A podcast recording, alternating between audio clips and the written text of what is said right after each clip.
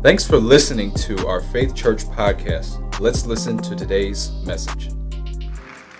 It, it is my honor to be with you this morning. Thank you, Pastor Steve and Pastor Darla. Yeah, I've been, as uh, Pastor Steve mentioned, coming to Faith Church for over 25 years. And some of you, I remember back then when we all had uh, hair that was not, uh, it, didn't, it didn't have pepper in it. People ask me, what's that in your hair? And I, I tell them it's lint. And they, and others I'm meeting for the very first time. It's my honor.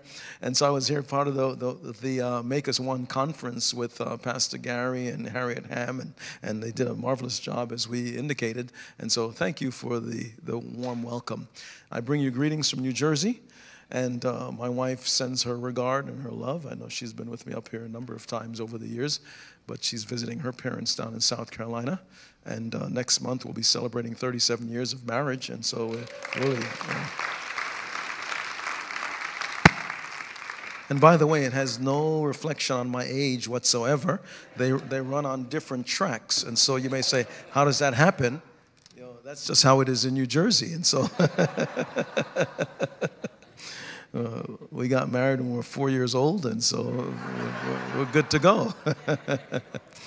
Well, I want to spend uh, the remainder of our time in the Word, and so would you bow your heart with me, please? Father, I ask that you just tamper with us, deal with us deep down in our hearts where change occurs. may this change be irreversible.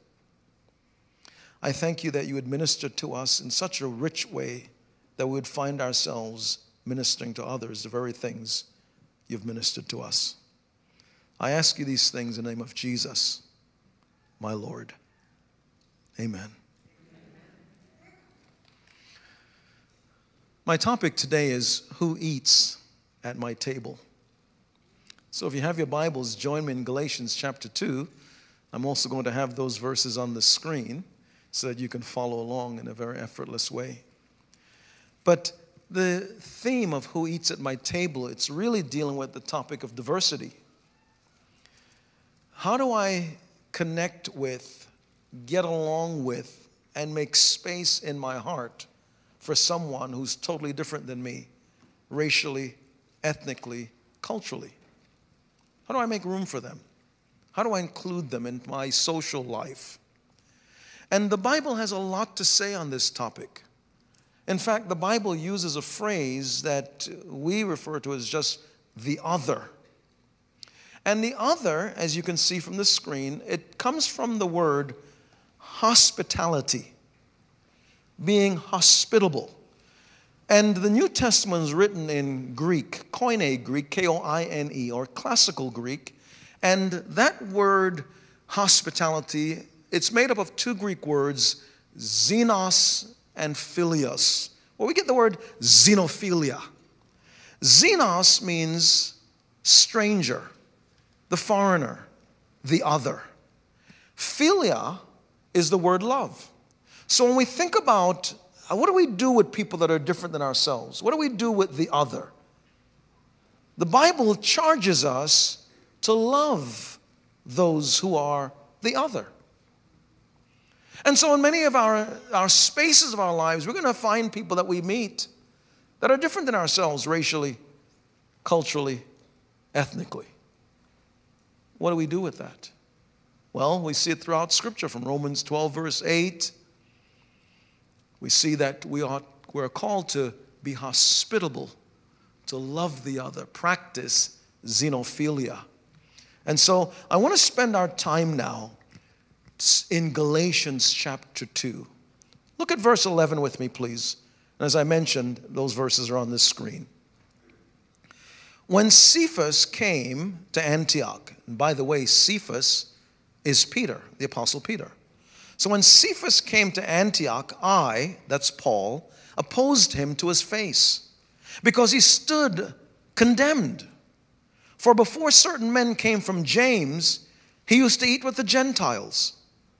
But when they arrived, he began to draw back and separate himself from the Gentiles because he was afraid of those who belonged to the circumcision group.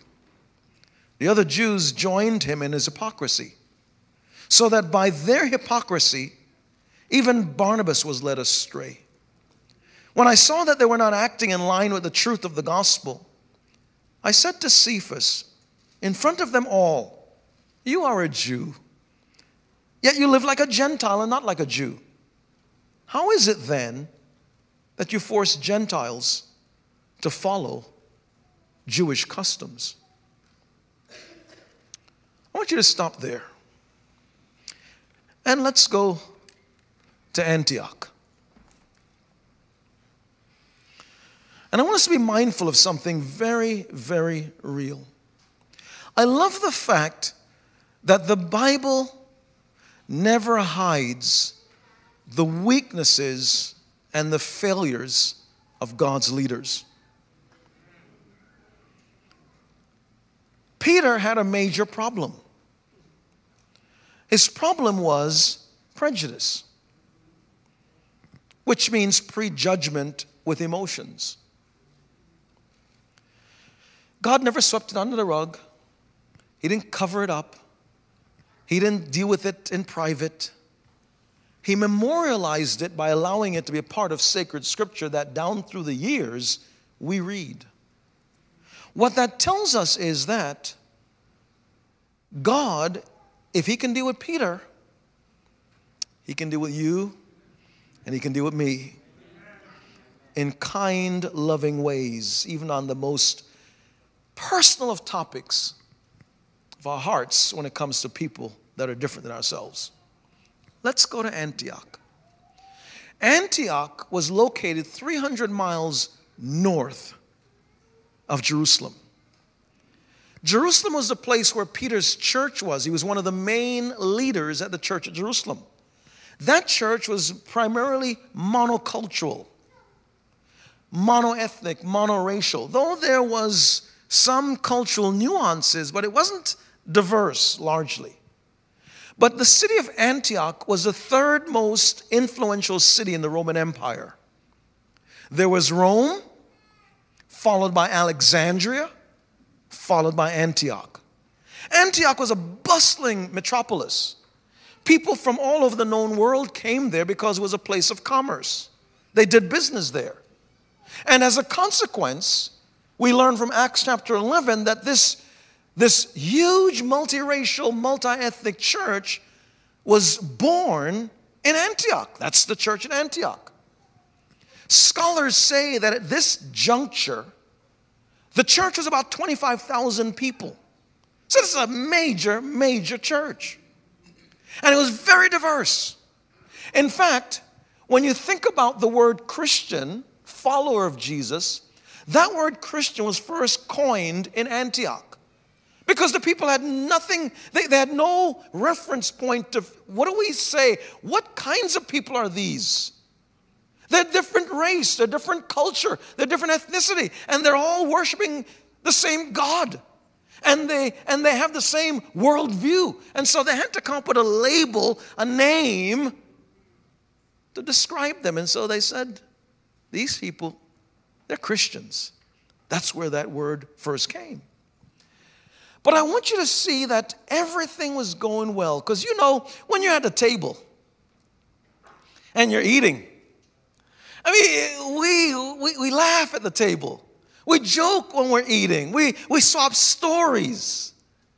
Peter was the same. He's, he came to, to Antioch and he's a visiting minister. He's going to be there on an extended trip. And the scripture says he's eating with the Gentiles. He's hobnobbing. He's swapping stories. There's laughter and maybe some teared up at different moments. But you know when you tell stories at the dinner table?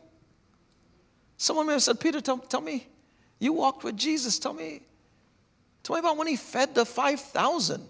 Peter said, No, no, no, it wasn't 5,000. It was 5,000 men, but it was 25,000 people when you add up women and children. And so Peter said, Yeah, he, he made us go through the crowd to find who had food. We grabbed the lunch of a little boy. He had two sardines and five dinner rolls, and, and Jesus blessed it. He looked up to heaven to God and said, Bless it. And then we, he broke it, and then next thing we know, 25,000 people are eating. Who knows? Peter may have rubbed his stomach and can still taste that little fish.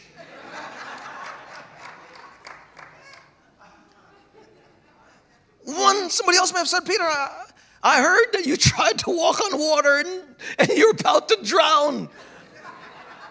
Peter said, well, wait, get it right, get it right, get it right. I was the only disciple that stepped out of the boat onto the Sea of Galilee. And yeah, I walked for a few feet, and then I heard the howling of the wind, and I saw the waves, and I got scared, and I started to sink. And then Jesus pulled, picked me up, but you don't remember the rest of the story. How you think I got back to the boat? Me and Jesus, we walked back. And so you can you can imagine those, those stories are taking place at the table. And then when some other Jewish believers came up from Jerusalem to Antioch, the scripture was very clear on this. Peter started to pull away from the Gentiles and no longer ate with them. And he started to eat exclusively with Jewish believers. I can imagine the mood changed. And someone may have said, Have you noticed? Have you noticed that Peter no longer eats with us? Have you noticed that he eats exclusively with people who look just like him, talk just like him, dress just like he does. He, eats with people that are in his, his social circle. Someone else may have said, Have you noticed that the founding pastor, Barnabas, major player on our pastoral team, he no longer eats with us Gentiles either. How could Barnabas just influenced not only by what Peter's done, but he influenced other Jewish believers among us, and all of them, they stopped eating with us. Some other Gentile may have said, Have, have you noticed that Peter's social circle, it's closed to only those who look just like him.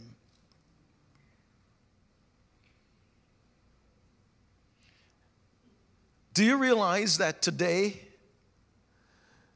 some of the technology companies, Google, Facebook, Huffington Post, Washington Post, they have an algorithm in their news feed based on how we have used historically their site, the articles that we've read and read more of, they actually, the algorithm limits the amount of articles, news articles, that have a contrary opinion to what you hold.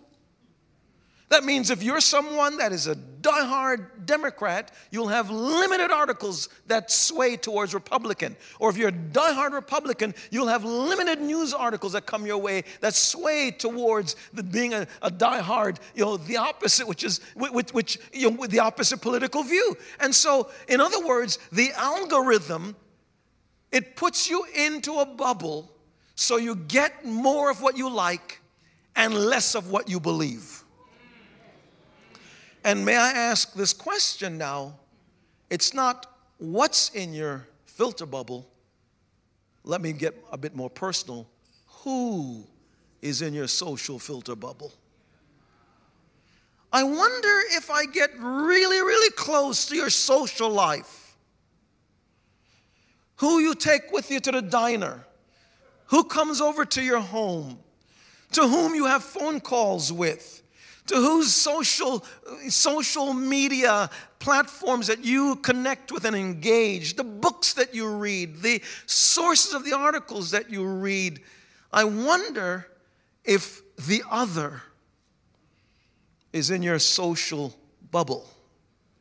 Or have you like Peter, filtered them out. I want you to come and sit at the table with me at Antioch. Because what you'll find is this.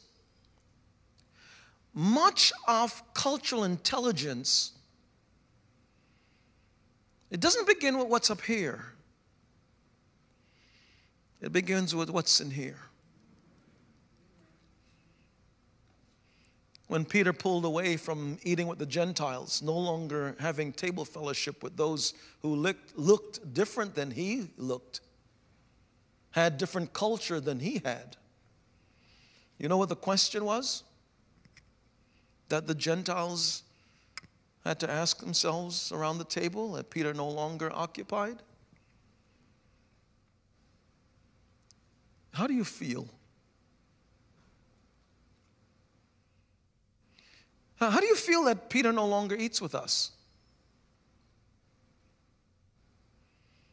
I can imagine the Gentiles in their conversation with each other. What, what have we done to Peter? Have we, have we disrespected him? Have, have we dishonored Peter? I hope I haven't dishonored him. Uh, is, what's wrong with me as a Gentile? Is being a Gentile something that's the gospel can't even fix? That salvation can't even correct?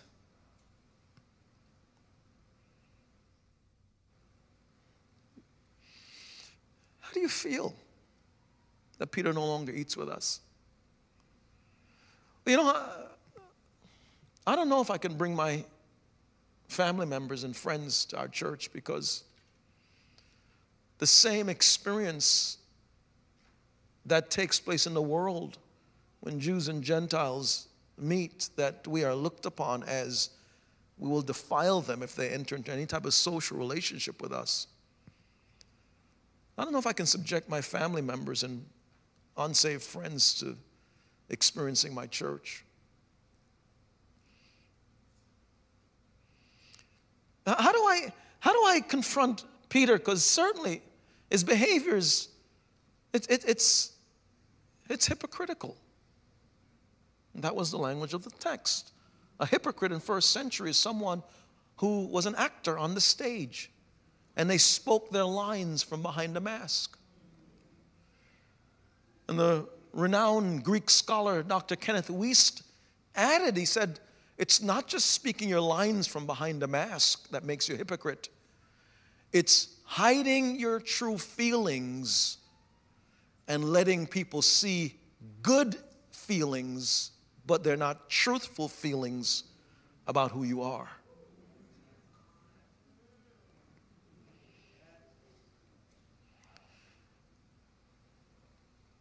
How, how, how do you feel that Peter no longer eats with us? Someone needs to confront Peter. Because even our own pastor, Barnabas, he's doing the same thing as Peter.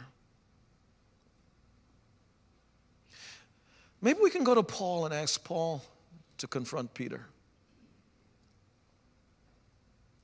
But you know, the scripture says in Galatians 2, verse 14, Paul is speaking now to Peter and to other Jewish believers that had separated themselves from table fellowship with Gentiles. Paul says this to them and Peter. They were not following the truth of the good news. When I saw this, I spoke to Peter in front of everyone. I said, Peter, you are a Jew, but you don't live like one. You live like someone who is not a Jew. So why are you trying to force those who are not Jewish to live like Jews?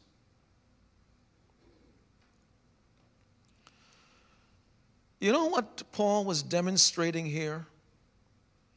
Peter's sin of prejudice. And prejudice, there are different levels, there are different stages of it. In fact, there are five levels of prejudice. This was a level two prejudice, which was a distancing of oneself socially, separating oneself relationally. It's called avoidance. I love the fact that Paul, he became an advocate for his congregation, all of them, not just Jewish believers, but Gentiles. Paul had some idea already what was going on, and so he confronted Peter. And I, I love the fact that he didn't do it in the back room private, because Peter's infraction was public. Paul confronted him publicly. And Paul used an ethic of care. An ethic of care, it's a moral framework to convey care to another. And there are four stages or four components of an ethic of care. And when you add up each of those components, it equals care. Paul wasn't, wasn't shooting from the hip. And so, an ethic of care, the first component is that there's a caring about the other. Caring about is when you have, it's in your crosshairs, the need of the other, the value of the other. That there should be a responsibility that you have and carry towards those who are different than you. That's what caring about is. But then there's the caring for. Caring for is the actual practicing of care. It's where Paul recognized that he had a moral responsibility not just to hold true to a, this position, this philosophy of care that's more idealistic and more you know, analytical and cerebral. It has to really be something that you execute. And so the caring for is when you actually care for, and it's based on the idea of Jesus where you love your neighbor as you love yourself.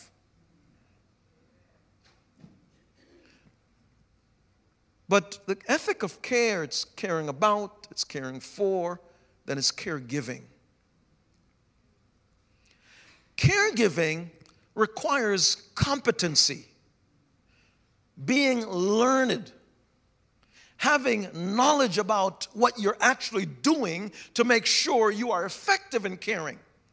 This is where a lot of us fall on our faces because we value the other. We care about someone who's different than ourselves. We may have friends you know, on some maybe episodic level relationship that's diverse racially, culturally.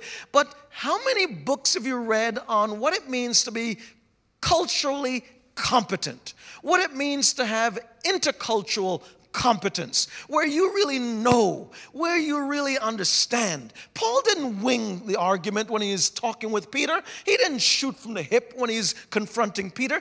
That means that he demonstrated this that caregiving is a honed, a well shaped, a well organized, a, a, you know, this, this philosophy, this worldview, this way, basis of how I care, that this is not something I just thought about in the moment in a quick knee jerk reaction. No, Paul's saying, look, I really, I, I, I give, I'm, I'm giving care because I understand what it means to be in the shoes of the other. I know how they feel. A couple of years ago, at after our nine o'clock service at our West Campus, I was walking to the pastoral suite to get some refreshments to get ready for the next service, just to catch my breath. And this gentleman was walking briskly to try to, to get to me to, to talk. He said, Pastor, can I have a word with you? I said, Sure. Now, let me give you some context. He was a Latino, in his mid to late 30s, from one of the South American countries. You can tell by his accent. English was not his mother tongue, but he's mastered it to a level of proficiency. He said, Pastor, me and my family, we're undocumented immigrants. And Christ Church, it's, it's our home, but we've not gone through the membership course, and, and you can understand why we haven't done that. But we want to get involved in the ministry because we, we love serving, we love caring for people, we want to get involved. But every time we've tried to get involved in some area of ministry, we've always been prevented because we haven't gone through membership. And, Pastor, I wanted to talk with you because I wanted to bring it to your attention because you're an immigrant also, and you'll know how I feel. When he said that, it took me back to when I was eight years old when I stepped off the airplane from Jamaica, West Indies, into, uh, onto the grounds of JFK here in New York. I was eight again instantly. I'd, I, I didn't know where am I? What's going on? Who am I? How, how do I fit in? I knew how he felt. And I said, I'll make it happen for you. See, caregiving is when you, you sit where they sit, you feel what they feel. See, Paul, when he was practicing advocacy for the Gentiles in his congregation, there was a caring about, there's a caring for, and then there's the caregiving. But that by itself is not the totality of the ethic of care. There's a fourth important, a fourth, fourth component that is a critical component.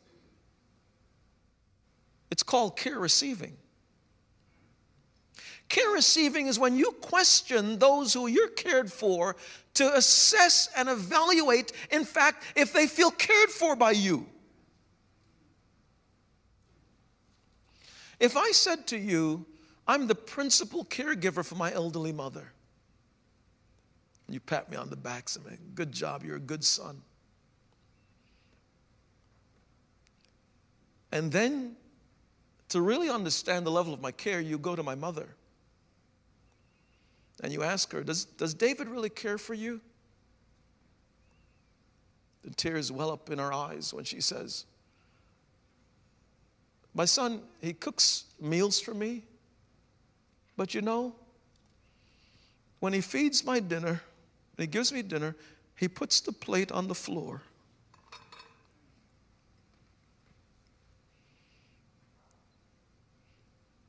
I feel like a dog.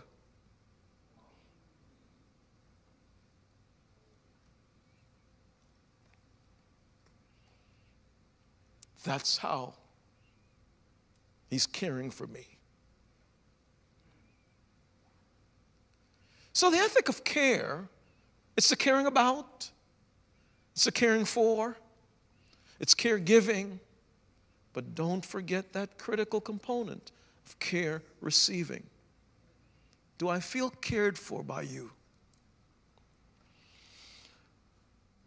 I was speaking at a marriage conference a number of years ago.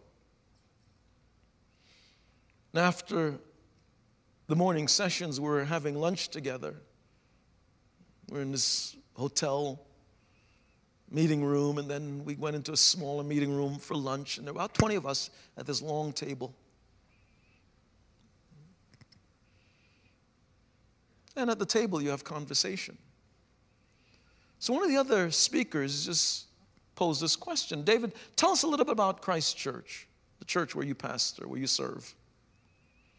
And I said, well, our church, it's a, a multiracial, multicultural church, about 70 different nationalities. Uh, and I said, I provide pastoral care to Asians, to whites, to Latinos, to, you know, Africans, to African Americans, to Caribbean Americans, to First Nation people. I said, it's, it's a mecca of people in terms of diversity. One other speaker says, I can never pastor white people. They've hurt me too much and she was African American. And I said, Well, let me tell you my experience.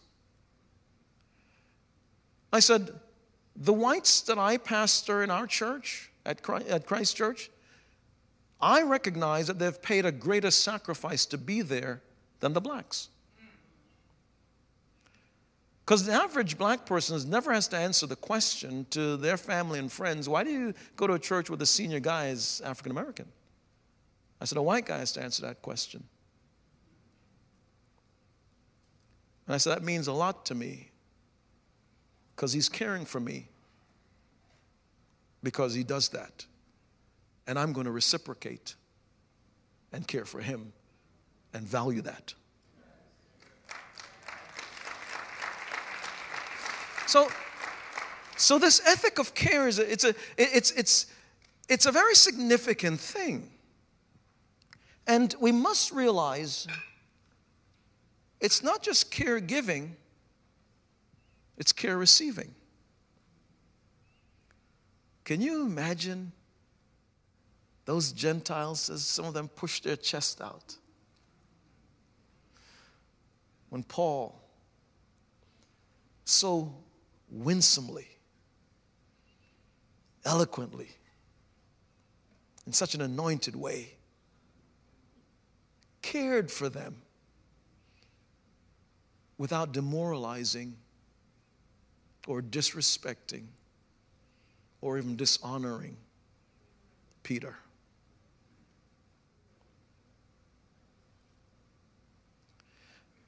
Where would the conversation have gone from there?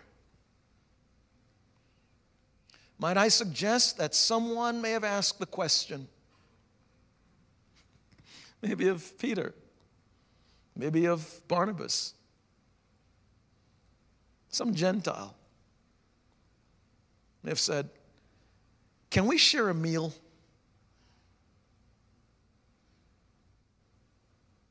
Can we, can we, can we break bread again? Can we sit around the table again and, and talk? And if you're like me, I'm very inquisitive.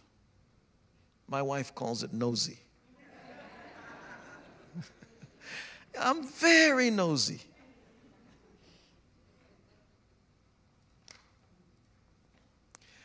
I want to know how this conversation between Peter and Paul worked out. I got to know. So, if I can play the role of a forensic theologian for a moment and take apart the pieces of Scripture and put them back together, being true to the history of the text and the culture of the day and the meanings of the words Scholars say that the book of Galatians, the letter to the church of Galatia, was written anywhere from AD 50, some say, to AD 56. But the letter that Peter wrote, First Peter, chapter First Peter, was written in AD 58. So anywhere from two to eight years later, Peter wrote his letter. I want to see what Peter wrote. Did Paul's conversation influence him in any way? Well, 1 Peter 2:17 says, "Show respect for all people." Peter? Peter's telling me to respect all people? Love the brothers and sisters of God's family. God's family. Respect God, honor the king. It's as if Peter built a bridge across difference. And through awareness and the right attitudes and the right actions, the other was included in Peter's social circle. But let me not be too quick to applaud Peter and give him a fist bump, a high five down through the years, because here in 1 Peter 4 9, let me tell you what Peter wrote later on in that same book. Peter says, Be hospitable to each other without secretly wishing you hadn't got to be. Remember that word when I began teaching? Xenophilia? That's the word Peter used. Be hospitable. That's the word. Xenophilia. Practice the love of the other. And do you remember that word that I unpacked about hypocrisy and what Dr. You know, Kenneth Wuest said? And here's Peter saying, don't do it secretly, wishing you hadn't got to be. That's Peter saying, Let, don't speak from behind a mask. Don't chew your meal with a mask in front of your face. Let the real you, the real emotions, the good emotions, the good feelings, let those be the ones that people see across the table as you're being hospitable to the other. Peter changed. Peter grew. Peter, in essence, made room for the other at the table. And I want you to be able to know how to do the same thing. And I just happen to have two more place settings. And I want to make room for the other. Scoot over. Scoot over. And you may say to me, Dr. Arlen, why are those chairs? You didn't coordinate the chairs to make them the same color. That was intentional. I wanted you to see what it means when the other, someone who doesn't look like you, someone who has a different race, different ethnicity, different culture, who's sitting at your table, make room for the other.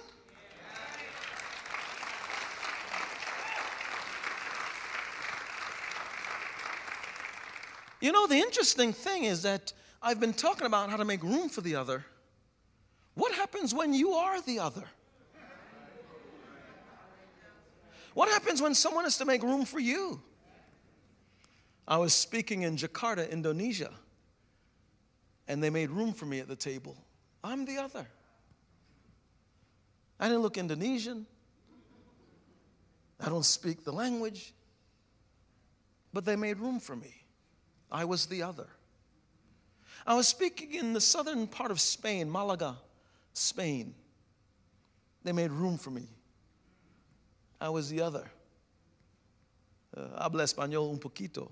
Oh, only a little bit, just to graduate high school. but they made room for me at the table. I was the other. And at the, I remember at the table, they would laugh because Spain has become so international. People from all over the Spanish speaking world have migrated to Spain. And so, and there's one particular country, I won't call the name of the country, they, the, the Spaniards and people from other countries laugh about people from that country when they speak, speak Spanish because they say they all speak slang. It, it just, they butcher the language. And so, and there was someone from the table that was from that language, from that country, and then when they said something, everybody started laughing. They can't even control themselves because when they hear the Spanish, it's like, and so even though I didn't understand what they were saying, I laughed also because laughing is just contagious. I'm just laughing. What are you laughing for? I'm laughing because they're laughing. Why are they laughing? I don't know. I just like laughing.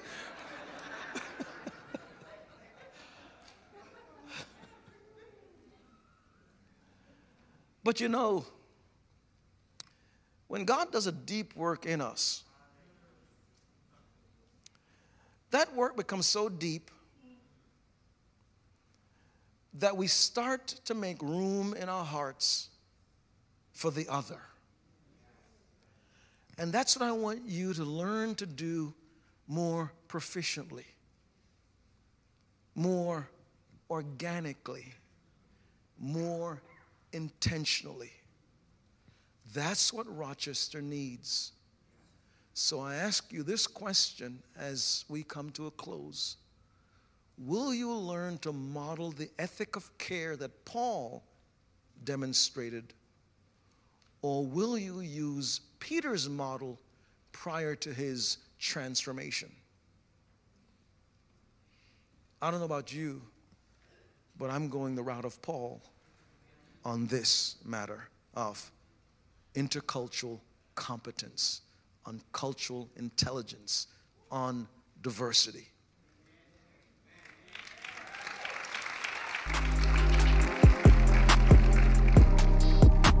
Thanks again for listening to our Faith Church podcast. We are so glad you chose to listen to this message.